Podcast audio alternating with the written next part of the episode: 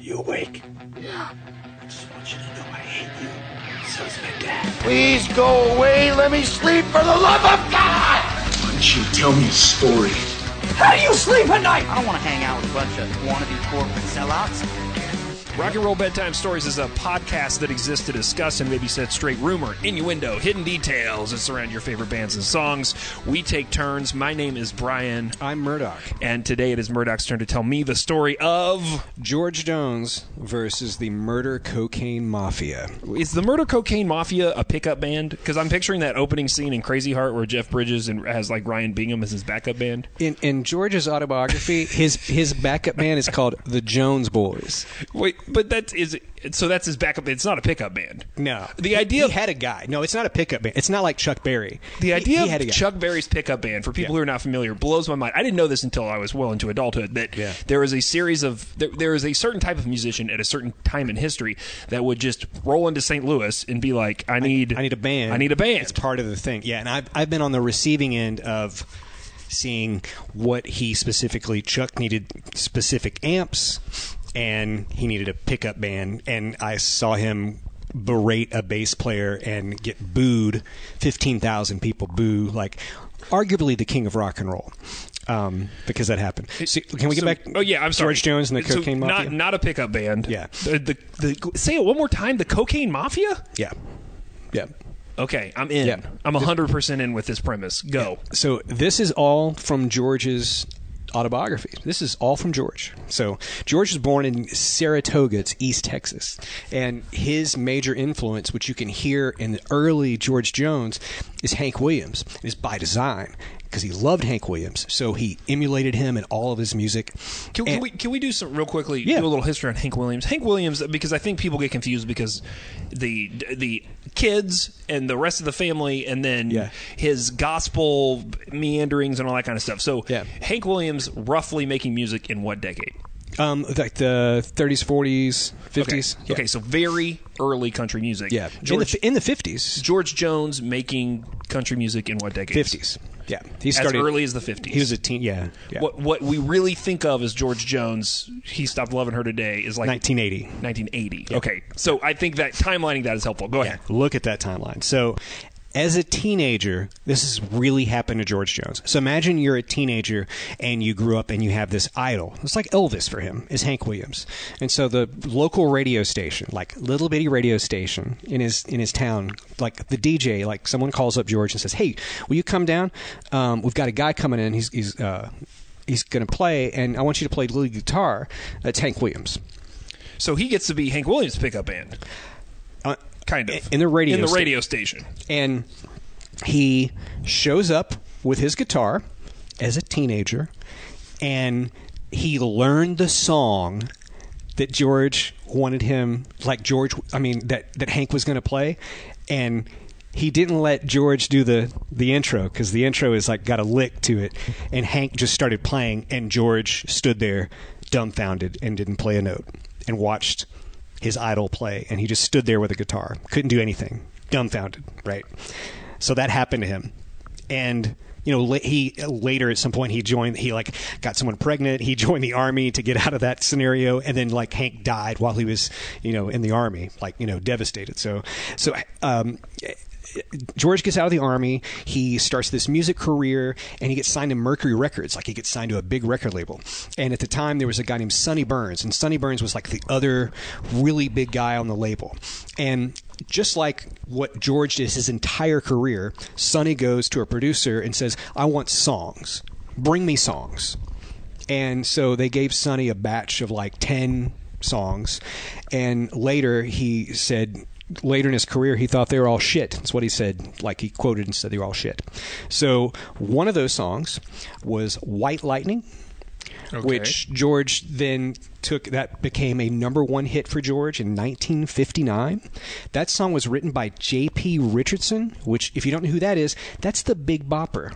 And you know who the Big, you know when, what happened to the Big Bopper? Yeah, he was in the plane. Yeah, he died on February 3rd.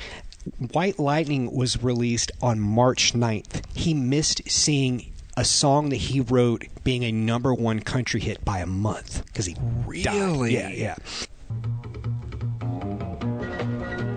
Yeah. Yeah. So that's White Lightning. This is all Hank Williams. Like if you listen to it. So I mean, yeah, and you, you hear the Big Bopper thing too, right? yeah, and if you hear the the beginning of it, it starts with a bass. Like there's Yeah. a bass lick at the beginning. And George admitted in his autobiography that he was drinking unbelievably heavily during this session. So much this is the 83rd take. How- okay, so how old is he at this point? Uh, this is 1959, so however old George is right there.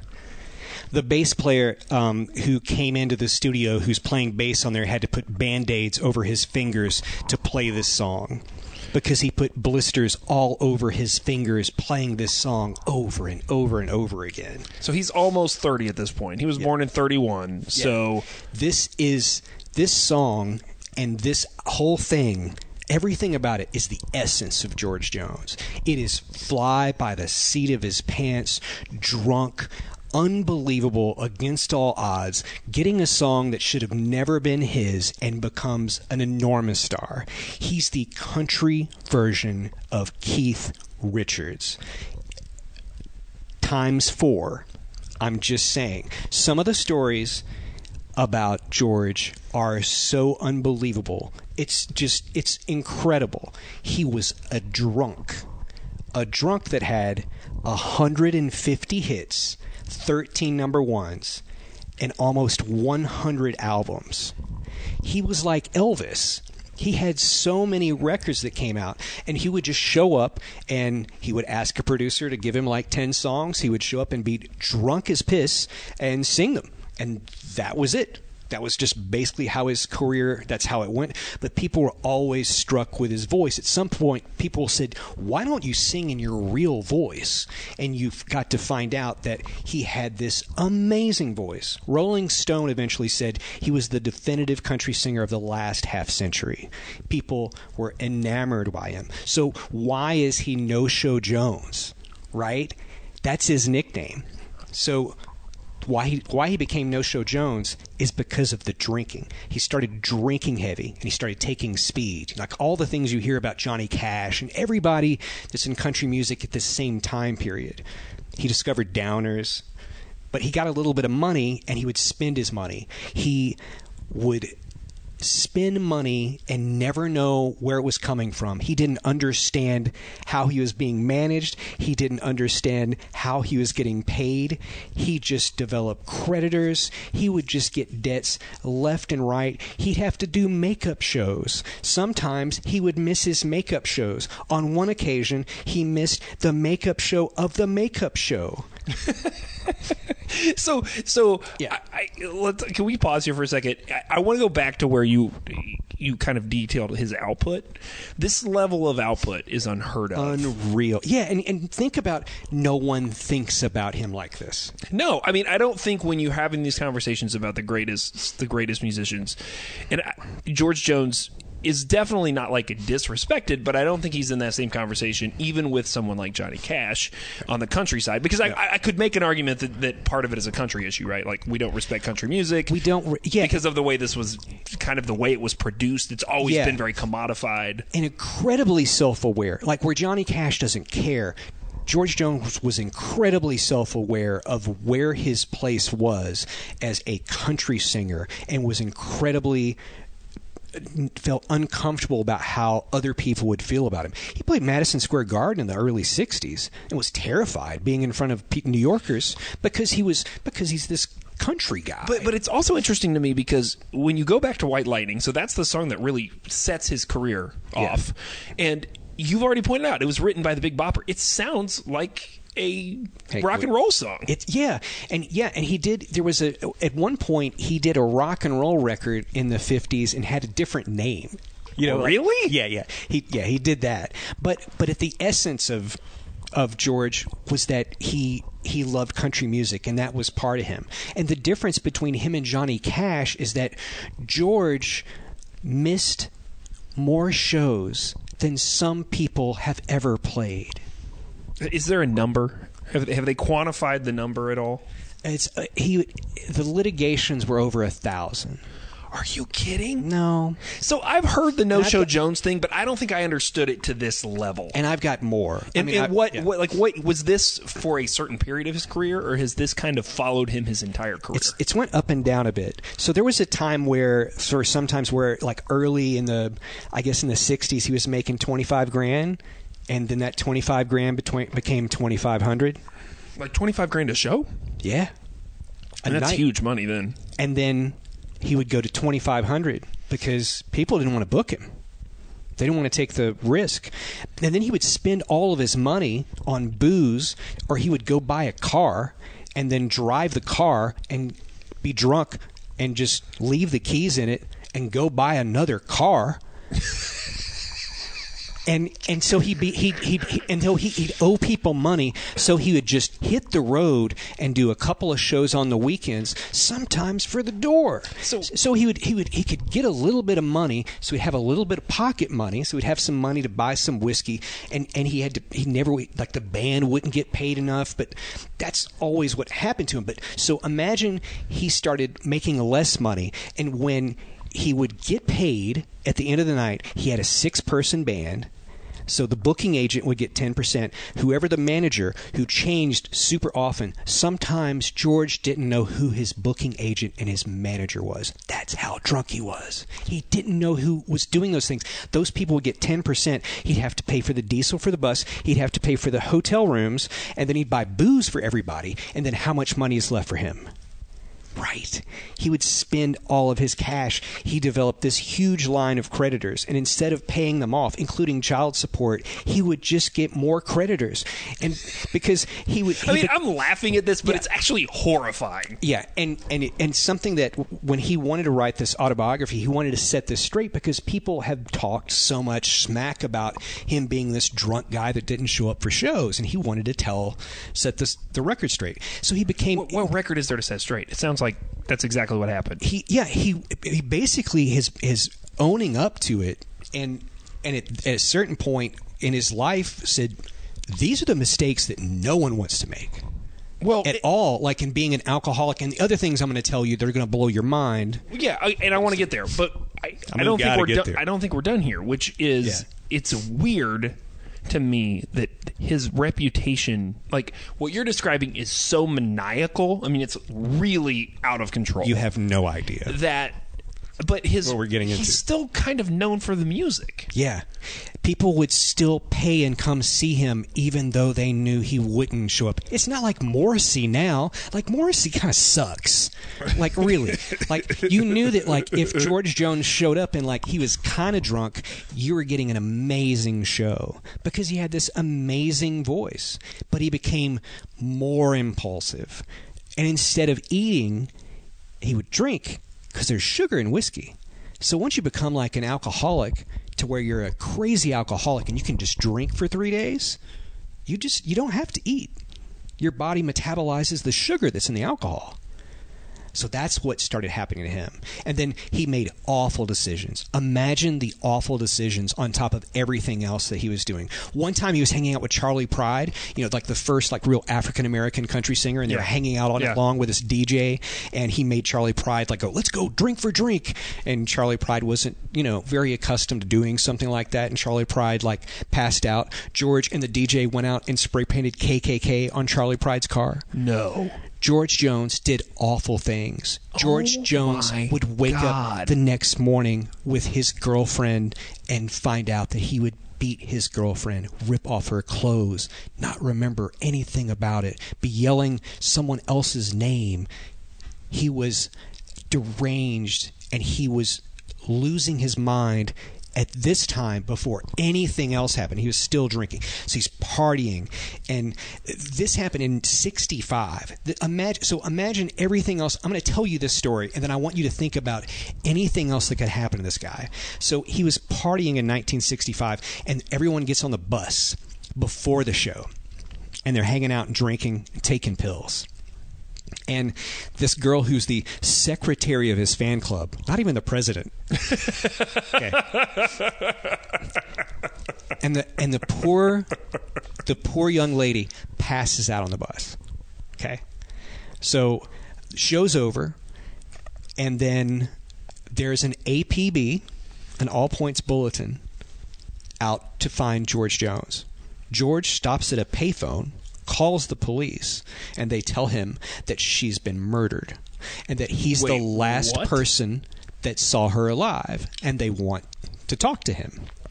So The he- secretary of his fan club. Yes. Can, can we dive a little more into who this person was? Did she have another job, or was she only the secretary of his fan club? How She- much fan mail was he getting at this point in his career? the worst thing was her family knew that she was going to see George Jones. Her favorite artist was George Jones, and her family found out she was on that bus. So the the band, George, everyone they took a lie detector test. But George said that what happened to him that was awful. And imagine now, that's 65, and now we're in 2020. Think about this that there was a news article the next morning, and every time they mentioned this girl's murder, he was in every news article. He was never, ever, ever there. That girl was kidnapped in her car and beaten with a tie iron. That's what happened to her. So after she got off the bus, Yeah, somebody. Yeah, somebody. Like she got off the bus, and then someone like she got in her car, and then someone got her and just beat her to death. And eventually, they found the person. But so George is always around this kind of danger, and this is so early on in his career, right? So you scoot a little bit ahead, and you're in the '70s, and he meets Tammy Wynette and he's like just by marrying her it's the king and queen of country music they make tons of great songs together they tour together they're like a package deal like Tim and Faith. Ima- imagine Why are you laughing at that? That's an accurate it's it. description. It's it. Yeah. Imagine if Elvis like had married someone like Tammy Wynette. Like that's really it. Like it was super royalty. Do you want to hear how he screwed it up? with from Tammy Wynette. I mean, Or- there's there's lots of ways he screwed up. Pro- professionally, the most awful way possible. They got booked in Vegas to do a week in Las Vegas. He's never played Las Vegas, and he is petrified about how those people are going to react to these country people up there singing these country songs. Splits. Does No Show Jones in Vegas. bails on his wife. So she's there and he's gone. Doesn't show up. Oh, okay. So let's pause here for a second and talk about this insecurity, right? So, like, I mean, if we want to play, if we want to play armchair psychologist to a guy who's been dead for seven years, like, this is clearly he's just so troubled and insecure in his own Right.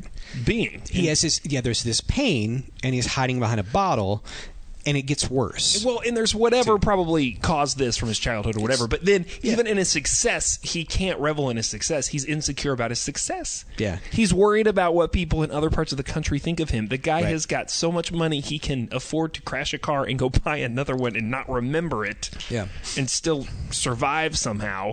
and dresses amazingly. Do you know that he would like he's so hammered, but he always looked fantastic.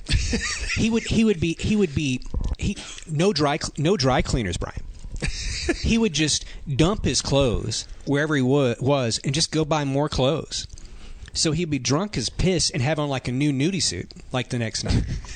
Is that, is that what? That's the legend I want. Like he, he was he was a train wreck as a person, but he always looked fantastic. Right. now, despite all this, this, what's really interesting is he made a couple of little like interesting business decisions. He built an entertainment venue at one point that like everyone in country music played at. Like, it, it- like there's really like bits and pieces, but like he would screw it away. Like he'd piss it away with, with something, but he always had these great ideas. Like he'd buy a house and he would redecorate the house. Like there was something incredibly creative in the guy Yeah. that you would just not get out because he was beating it down all the time. He never knew where his money was. He ne- never knew like how his money was being spent all the time. So I want to jump ahead and talk about the important part of what I wanted to get to. So now we're getting to the meat of the story. This has all been set up. Oh yeah. So now we're in 75. So we're in the mid 70s and this nightclub opens in downtown Nashville. Well, like Music Row. And there's this guy, and this is his real name. It's Alcee Benjamin Shug Baggett. Shug for short. That was nice of him. So Shug did not like country music, but he liked money. So he wanted to open up. So many that describes so many people in the industry. That's right. Listen, I'm not really a big fan of Luke Bryan, but you know what I do like? Yachts. Money. Yeah. I like I like money and fish. So he asked a friend, "Okay, I need to put a name on the marquee so I can get people in here." And his friend told him, gave him three options: Faron Young, Oh yeah. Webb Pierce, or George Jones. How about all three of them? A hell of a triple bill. George went on to say, now in retrospect, um, in his autobiography, he wished that Faron or Webb had got that deal instead of him.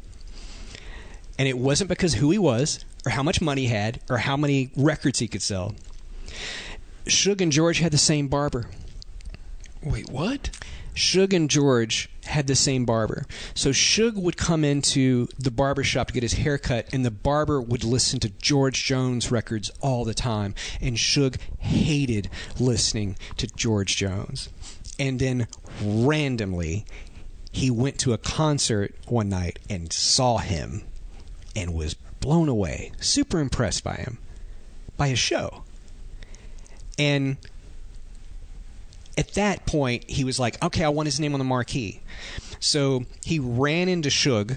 George runs into Shug at the Hall of Fame Motor Lounge in Nashville, which we're going to, which we're at some point we're going to revisit in the story again. Does that place still exist? No. Um, and he, so Shug sh- drops in on the table uninvited to pitch the idea to George. George does not remember this. This is a cinematic scene. Like how many how many movies have we seen where there there's a seedy 1970s lounge? Some guy, hey kid, I'm going to make you a star. Hey Yeah. kid, I'm going to be hey. yeah. All right, And he, uh, so George doesn't remember because he's too drunk. a reoccurring theme in his life. So Shug wanted to find another time to maybe pitch it to him when he was sober. George thinks this happened about four times Oh my god. before like it actually worked. So there was a this is typical George like I said. Everything. Handshake deal. Nothing written down. No contract. A handshake deal to perform at his club. to make put his name on the marquee. George walks into the club and says, "We should redecorate this place. Let's do this and let's knock down this wall. Let's do this." And and Shug loves all these ideas. He's like, "This is gonna be like a hundred grand." So so when you say put his name on the marquee, he's going to perform. It's gonna yeah, it, like he won't be there the whole time, but it'll be like George Jones um, Possum Holler. That's what it's called. Yeah, and so it had his name on the marquee. And So it's like themed, like it's a it's like you know, it's like imagine if like Tim McGraw has a bar, but he's not there. it's like Toby Keith's "I Love This Bar Bar." Right. Oh, got it. Okay, okay, okay. yeah, yeah. Hey, I should. I think we should make a disclaimer for anyone listening to us for the very first time by some odd accident Yeah. that we both used to work in country radio. Yeah, I know. Okay. Here- anyway, yeah. because like I know a lot of random. They were probably like, "Why does this I guy love- know so much?" I love this bar about- bar? Yeah, about So Toby funny. Keith. Yeah. So so anyway, he he he's like, oh, I love all these ideas. Let's let's So he's he's making the George Jean jo, George Jones themed restaurant is or, or bar. it's like a like a nightclub, like a, where you have like live music Now, or whatever. wait, So- can you think about a Faron Young themed bar? No. like, No. would you go to a Faron Young No. themed bar? No, no, no. That's that might be the golden nugget in this story. It- Just it- the idea that that might have happened. Yeah. So so George so so Shug tells him this is like a hundred grand in renovations. So George says I'll put up half of it. So Shug goes to see George's accountant, his accountant, and says, "Hey, um, George said he'd put up half of it." His accountant laughs and says, "George doesn't have any money. He's broke." So Shug finds out that he's just put this guy's name on the marquee that he's going into business with. And he's essentially penniless. Yeah, he's just whatever he's got in his pocket. Oh my lord. So, but what Shug did find out through his accountant is that George has been divorced three times, and he never contested any of those, and he never got a settlement. So he continues to just pay the women? Yeah, he he never contested. He never wanted to argue about. It. Do you think money. it's because he was drunk? he never wanted to argue about money with people that he loved? That's what he said. Well, I mean, those are rose-colored glasses, but don't you think part of it was he was just too wasted to Give it comprehend what was happening at any point? I, yeah, I don't know. I mean, you've pretty much made that excuse for every decision he's made up to this point in the story. Well, he was just really wasted. So, Yeah. I mean, I, I love the idea of like he has this one weird heart of gold thing where he's like, "Listen, we were married for a little bit, so you can have a bunch of my money." But like, I think he was just really drunk all the time. Well, so imagine this bad idea. So George then asked Shug to be his manager, How, how does that benefit anyone? and Shug s- and George says, Oh, "I'll- because he has no money. He's like, maybe you can manage my money better. And, and George says, "I'll pay you five hundred dollars a week." And Shug then explains to him you don't have any money. how much money you're in on me on this this nightclub. still, Brian, still, listen, still, Shug agrees to manage. and Shug's brother, Sandy, he has a brother named Sandy, becomes his road manager. This is true. So, so Shug's Shug's moving the family in on this deal. Shug, by the way, we're going to learn about what an awful person he is. However, very smart, shrewd guy in the music industry. He gets George a million dollar performance contract with a booking agent. And Even with the no-show reputation. Yes, and he has his already existing booking contract. He has. They tear up the contract. No, like nothing, because they want George to have money. They want him to be successful, and he gets an advance. He gets a quarter of a million dollars advance. So he uses it To pay Shug back. to pay well to pay off creditors that he's got, and he spends the rest of the money. and The money's gone almost immediately. Two hundred fifty grand, just like that. So, at this point, it's taking all of his strength to just work because everything he's doing is pointless. He doesn't make any money, and he doesn't understand why everyone takes his money. He's so naive, he, he doesn't get it. So he drinks. That's what alcoholic does, right? You drink more. It's a depressing story, man. So one night at Shug and George's Possum Holler nightclub, I'm, just- in a- I'm sorry, I can't stop Yeah. laughing at the idea of going to a Faron Young themed nightclub. I'm, I'm laughing at Possum Holler Club, and you're, you're over- That's yeah. also good. Yeah. But man, shout out to Faron Young. Yeah. So, um, so so many times in George's career, how he became No Show Jones is he came up to someone and said, "I can't go on, man. I'm too drunk," or like he just disappears. That happens a lot. But I can't go. He'd, he'd find someone he could be like he could fight in and said, "I'm too drunk, man. I can't do it," and he bail on these shows. So he tells Shug, he goes, "I'm too drunk. I can't go on." And Shug apparently is a very large guy. Uh, uh, like, hey, all guys Shug. named Shug.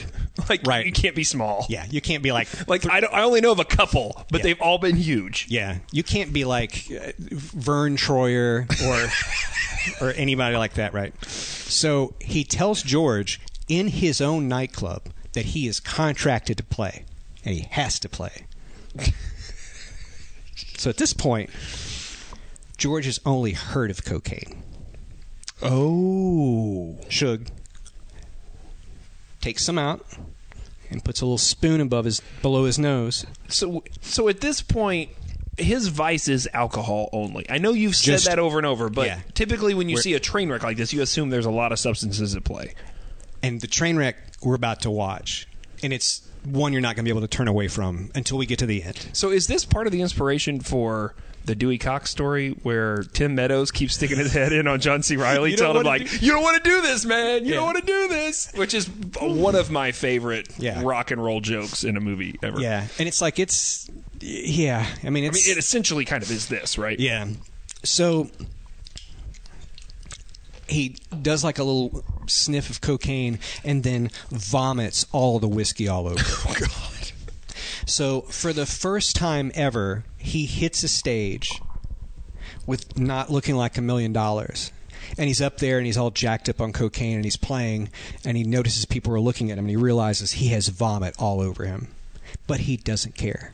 He's just trying to get done with his show. And now from that point forward, it isn't just alcohol, right? So Shug knew a guy, surprise, that supplied George with an unlimited supply of cocaine, as much as he wanted, anytime. It would give him a blast of energy, right? So it keeps him going. But George said this, and it was great how you can tell that he didn't he didn't do AA. Like George didn't do these things, but he talks about it like he's been through so much that he understands everything about it. Is that cocaine makes addicts confused. It makes their decision skills terrible and illogical. His decision skills were already bad. So imagine where he is. So he he his decision making skills are terrible. So now he's made them worse. And he didn't need a reason to be more impulsive or more irresponsible, but now he's ingesting a drug that does both of those things to someone. But there was a manager that had no just why not They got him hooked on this They brought out every horrible possible quality in him. and, th- and this is give me the year again here. This is 75. So we've been following him since he recorded the Big Bopper song in 59. 59, yeah. So this is a story. George was supposed to meet Shug at the Nashville airport once, uh, and he bails on Shug uh, and gets in a car and goes to his friend's house in Florence, Alabama, who, by the way, is Peanut and Charlene Montgomery. I just wanted to add their name. Okay, uh, if if you're if you're big when you're Shug, you're probably small when you're Peanut. That's correct. Right? Okay. Yeah. Um, and a, a, a theme that's happened more than once in George's autobiography Shug shows up with a convoy of automobiles and an airplane looking for George. He finds out he's in Florence, Alabama, and he like sets up like a post at a Holiday Inn and sends all of his associates running around Florence, Alabama, asking if people have seen George Jones. See what's happening? See what's happening? So so Shug is is Shug going to take the empire over? Like what what's happening here? Yeah. And here's the thing this story isn't even about Shug, it gets worse. So at some point, George moves to Florence. Like he, he finally like divorce, all that had gone away or whatever. So he moves to Florence, and he lives there for like six years. He buys and sells ten houses.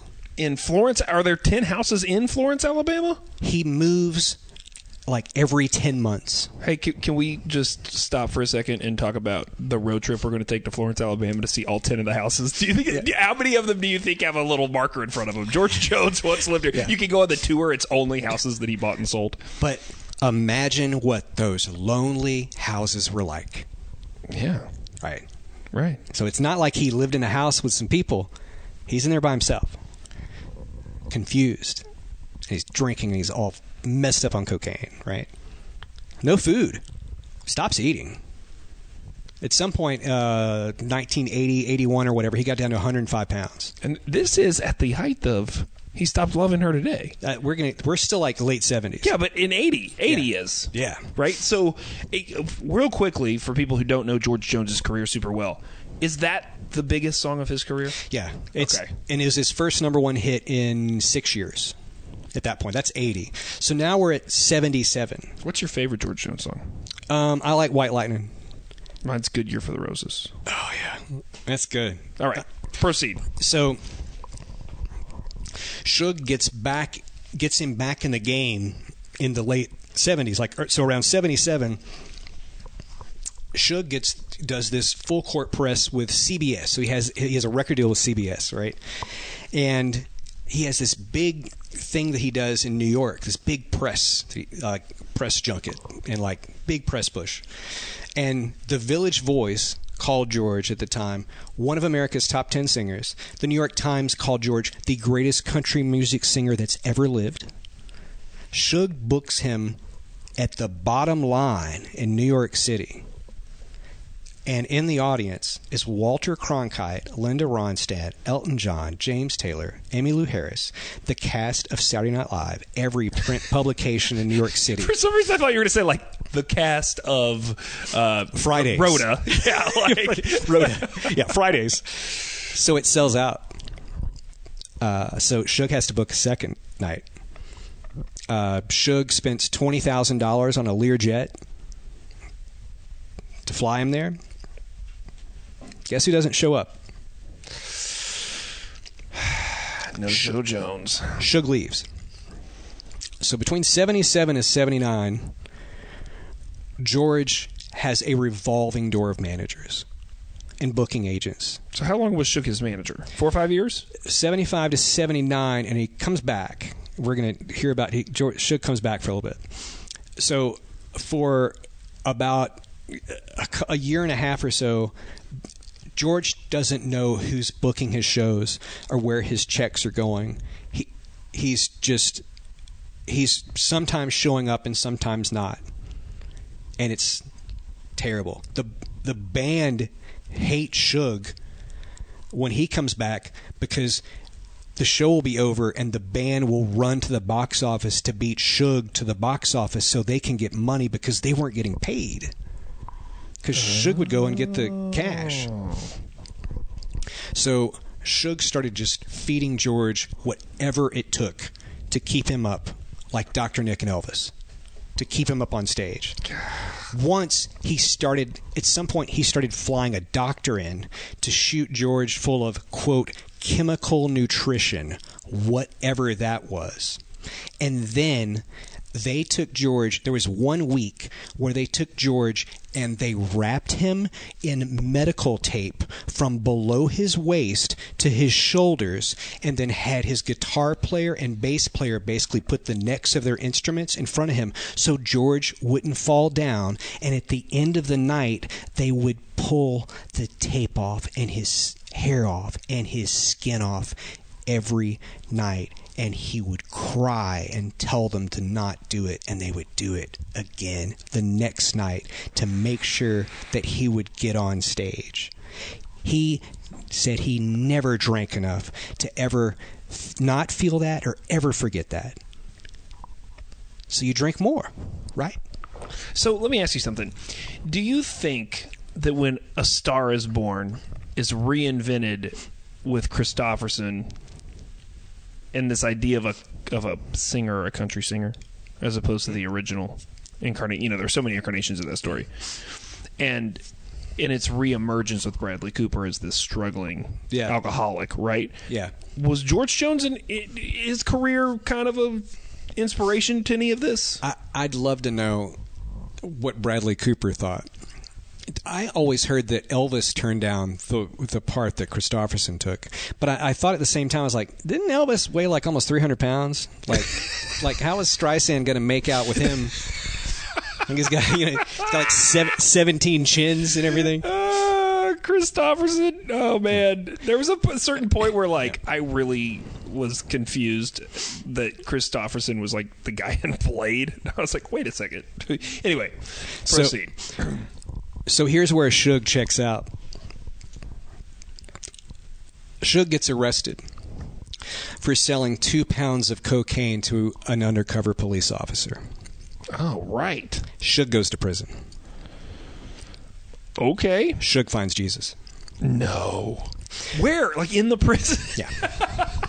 he's like he's like what was he in a cell? Was he, He- a cop? He ended up writing uh, a large. Was he in the showers? Where was Jesus in this prison? He, I love that you're doing this and not me. this bit? Yeah. Sorry. Um, but he ended up writing a long, a long like letter that wasn't really to George, but sort of was, like an apology. Mm-hmm. But he never apologized about the money. Right? George always, when he got sober, thought, "How much money did I get screwed out of? Is this guy ever going to apologize?" so do we know that? Or is that just something that has gone down in history as, man, that guy got away with a lot of George's money because George was not in the right mind? Shug was interviewed for his autobiography and did Oh, not really? admit to taking any money. Really? Yeah. So now George takes a swan dive. This is where things are. I mean, uh, have, how many times have I said this gets worse? Okay. So now he goes to live in that hotel that I told you about earlier that he ended up meeting Shug in, right? He's living in it and he's singing, sitting outside on the sidewalk, like where the bus comes in and playing guitar, And people go, "Isn't that George Jones?" Like, "Oh no, that's that's not George Jones." Are you kidding? No. And at that point, true story, because Mike Judge, uh, Beavis and Butthead, King of the- King of the Hill, right? Yeah, yeah. Has a an animated series on Showtime, which I, I don't get to see because I don't have Showtime, and it's about rock and roll stories like us, but they're crazy and it's animated, and he has this story I'm about to tell you. George developed two distinct, separate personalities. I'm going to tell you what their names are. The first one is D Doodle the Duck, and the other one is the Old Man. I, like I feel bad laughing at this. Right. So at this point, he's so deranged, reality's gone. He's completely off his rocker. And as a crazy person who has a mental illness, I hate saying that, but his he ends up having conversations where the duck and the old man are having conversations with each other. Mike Judge in that series that's on Showtime, they have all these people that knew George. Said at one point they were on a bus with him one time, and the duck and the old man get into an argument, and the duck is really the No. he would like sit in bed and just talk like a duck for hours. Or George said he would drive around, and the duck and the old man would talk. No George. George is gone sometimes. But they're on the bus, and the duck and the old man get into an argument. George makes George then makes the bus driver stop so they can kick the duck off the bus. they get down the road. They get down the road, and the old man feels bad, and he makes the bus driver drive back so they can get the duck. I mean, this is terribly funny it, when it's totally abstract, but in actuality, it's horrifyingly sad. Right. So, so just let me throw something else at you that doesn't have to. Can do I hear the name of the duck one more time? It's D Doodle the Duck. That's what he named it. I just thought it was a duck. I didn't know there was a name of it until I read the book. I read George's entire autobiography for this, by the way. So, George attempts to declare bankruptcy. He hires a bankruptcy attorney. So this is just this is just some stuff that he listed. A bank sued him for fifty-six thousand dollars. He had twelve thousand dollars in credit card debt. He had a forty thousand dollar loan for his bus. He had a seventy-seven thousand dollar loan to CBS Records. His lawyer fees were over two hundred thousand dollars. He had th- over three hundred thousand dollars in default court judgments. That's just what he could name in there. He had 45 total creditors. He had 1.5 million dollars that he was trying to declare bankruptcy on. His net worth was $64,000. I thought you were going to say sixty-four dollars. He didn't keep up with any paperwork, with anything. What a surprise. His bankruptcy was denied multiple times. Fired his attorney. Tried to get another attorney. Have to pay the attorney more money. You know, eventually he would get an attorney who would be like, "Look, man, you don't have any records of these things." Um, friends sent guys in white coats to see him. Like that's how he went to detox. Like he just one day, you know, they got really the the duck and the old man thing was something that threw some of his friends over the edge. So he did like 30 days of detox. Um, right around 1980, and then he got in a studio, and that's where he stopped loving you today happened. Right after that detox. So this is the most amazing thing I've ever heard. That he that doesn't happen until twenty years of absolute chaos. Right. And one year later, in 1981, Barbara Mandrell, I remember watching this as a kid. I don't remember this particular thing, but I remember this. Um, she's on the Country Music Awards, and she's singing "I was country when country wasn't cool." And there's the part where at the end where George goes, "I was country when Yeah. country isn't cool." From my head down to my boots, and she hops off the stage, walks over, and goes, George Jones, and hands the microphone to him to sing the two lines, and he doesn't remember the words. You know why? Because he's drunk as piss on TV. No one's surprised. Same year, at the Grand Ole Opry once backstage, he went up to his old booking agent James and said, "I'm really tired. Can you put some in between times between these like big jumpers with doing these dates?" And James says, "George, I haven't been booking your shows for a year." George asked James, "Where are my commission checks going?" And they didn't know. He's operating as an artist with a business, doesn't know where his checks are, doesn't know where any of it's going. 81, this is where the denouement, I love to always say that's where we're getting at. George's manager becomes a guy named Wayne Oliver. It is a horrible pairing and a perfect pairing. What, what has to be wrong with you to say I want to manage this guy at this point? it's not like well, you don't know what you're getting into. Well, you want to get paid. People are Yeah, but is is anyone getting paid? That's very unclear in He's- the version of the story you're telling. he's not.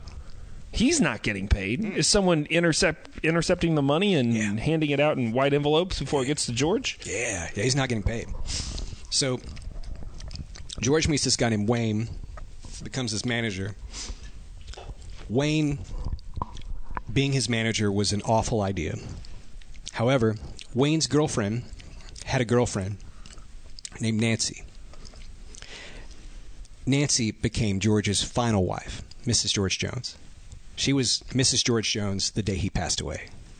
Wow. So that was this is 81. So thirty something years later. Yeah. She had a job at the phone company. She had a job in an assembly line, like had worked it 20 years. He convinced her to quit her job and come on the road with him. And everyone said, Don't do this and go quit your job and go with him. So she does. Completely naive woman that has no idea that she's in with someone who is in unbelievable throes of addiction. No idea. Does she know about the duck and the old man? The duck and the old man disappear in this story here. and I don't, I don't When know they- if it went well when with therapy. they show up, I mean, is it like they're laying in bed after uh, after an intimate moment and all? so, so she took it upon herself. She saw George when he was sober and knew that man, and she determined that the alcohol. Initially, she didn't know about the drugs. The alcohol was this evil in him. It had to get out. It's just things that made him into the person he wasn't. And then she discovered that she would drive him to this recreation center all the time. He'd go in. He'd stay in there for a little while.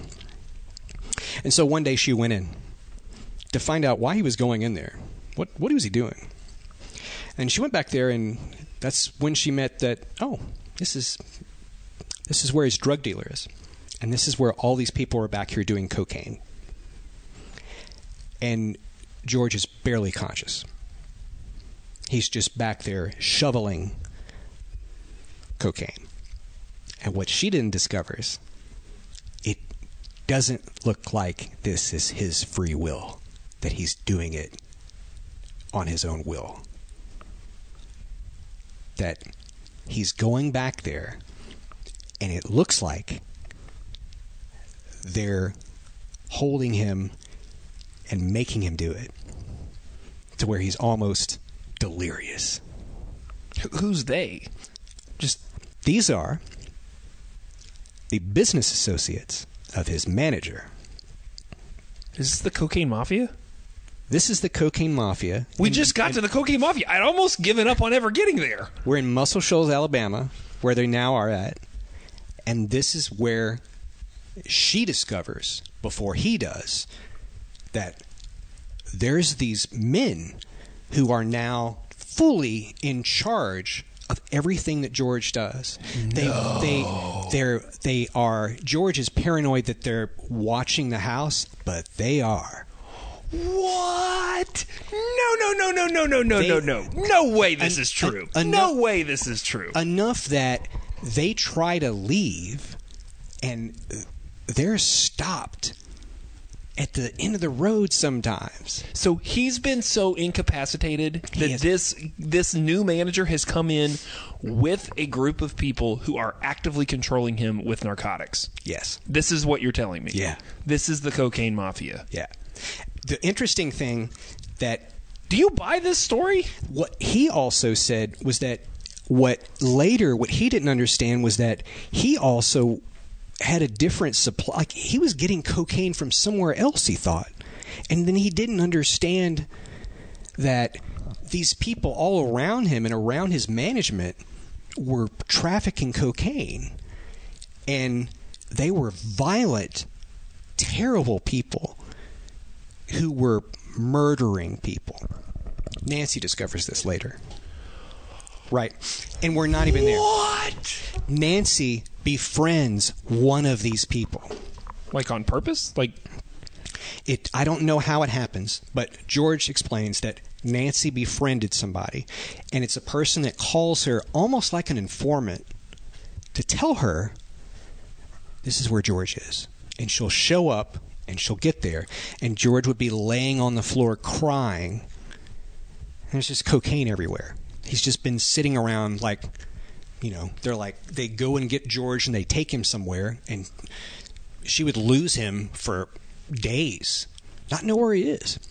because of this, I mean he's again the time frame he's actually at the top of his game Yeah. career-wise. Right. While all this is happening. Yeah. This is this is insane. Do you know what? Do you know what the name of the the informant guy that she becomes friend with? Do you know what they call him? Deep throat. Big Daddy. That's just as good. Yeah. So wait, can I ask you a question? Yeah. You, the source material for this is heavily his autobiography, correct? Yeah, right. So we're talking about a guy whose personality is once separated between a duck and an old guy. Right. Do do we trust this story at all? The Do you trust this story at all? the way that I the way that I have I trust some of it is that this is a lot of this has to be here at the end has to be Nancy because I'm going to tell you what Nancy at the end This is also a woman who decided to stay with him for 32 years, and we've heard about uh, what he was like. but I'm going to tell you the, the end of this story is about Nancy and you're not going to believe it. All right. Okay. Let's let's do it. Finish so, it up. So now he's he's not getting paid. He's getting paid in cocaine. See what's happening? They kidnapped Nancy's daughter. Because they were trying to leave Muscle Shoals? They kidnapped Nancy's daughter once and they called the house and said, "We have your daughter." And then and then Big Daddy calls and says, uh, "Nancy's daughter is here." And they go and they get her. Like they have somebody like on the inside that's helping them that for some reason is helping George and Nancy. Um, so George and Nancy would try to leave in the middle of the night. They block the road. Um, they take George out of the moving truck and take him back in the house, or take him with them and disappear with George, fill him full of cocaine. And so, when he even wasn't with them, he just did more cocaine. You, he couldn't stop, on top of everything else. So, who's the savior in this story? Her name's Nancy. Nancy discovered what all these guys were doing. Nancy learned how to book shows. Nancy learned what it was like to manage an artist. Nancy learned about publishing fees. Nancy learned how to pay band members. Nancy learned how to book and run a tour. Nancy becomes George's manager and helps him escape. Big Daddy gets his head cut off. What? what? What? Okay, if this story is true, why has this not been the biopic that has won the Oscar? Like, why have we not hit this with all of Hollywood's juice? Why has this movie not been made? That's what I want to know. Yeah. I mean, we've seen the Dewey Cox story, which is weirdly close. Yeah. But but this is absolutely bonkers. So do do people popularly, regardless of what you think, in general, is the consensus that any of this is actually true? I don't know. One night, this is how I got all into it. One night, YouTubing. You I got to that interview clip, that floating red interview clip where he's talking about it, right? He's on. He's on like the Nashville Network with Yeah. Ralph Emery, Uh-huh. and it's five minutes long. Yep. It's been like you can barely hear it. It's in one channel, and it's five minutes, so you barely get anything. So I wanted to read his whole book. So I read his entire book about his life and everything, and it's devastating to hear him talk about the throes of addiction and everything he went through. And you know what? Wasn't, he wasn't ever complete. He didn't go completely sober after that. He said he would have like a six pack of beer over a summer. And that when they would go someplace really nice, he'd have a glass of wine. But he'd never want to have a second one. I mean, how did he get out of any of this? I mean, he does he attribute it all to Nancy? Mm-hmm. Yeah, save I mean, his life. That, yeah, but that, that's not a real answer. yeah. Well, this is his story. Wow. I, I want to know what you think if you're listening to this. Do you buy this story at all whatsoever? We are the story guys at gmail.com because it is just absolutely, you know, whereas a lot of this stuff we've talked about on this show is pretty verifiable, we're mostly dealing with a single source here. Yeah, this is this is the autobiography. and it's and it's his you know it's his source which is him so you have to wonder if first person if this is true who very much in the story is clearly not reliable because he's talking as a duck.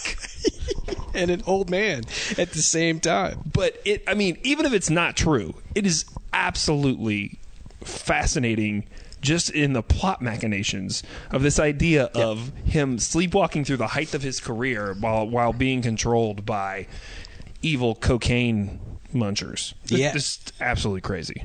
and he went back out after this after he got sober and was on top of his game and sounded amazing and had that same voice I mean, he was doing it. arena tours up until the couple years before he died. and and you know what he would he he had the ego like the id that guy this insane selfish addicted person went away he didn't play like if he was playing bill sometimes he didn't want to play at the end he played like middle to bill he didn't care he just wanted to play Wow.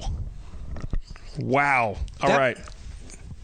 that's my story and i'm sticking to it Rock and roll bedtime stories, man. Talk about rumor and innuendo. Get involved with the show. We are the story guys at gmail.com. My name is Brian. He's Mark. And we have another show called Story Guys that you can check out wherever you download your favorite podcast. And remember, all things we do you can find on our website. We are the storyguys.com. Thank you for hanging out. Thank you, Mark, for reading whatever. So it sounds like the most giant autobiography, like a Harry Potter sized autobiography. New york times bestseller was someday And, and what do we want people to continue to do? keep telling stories about george jones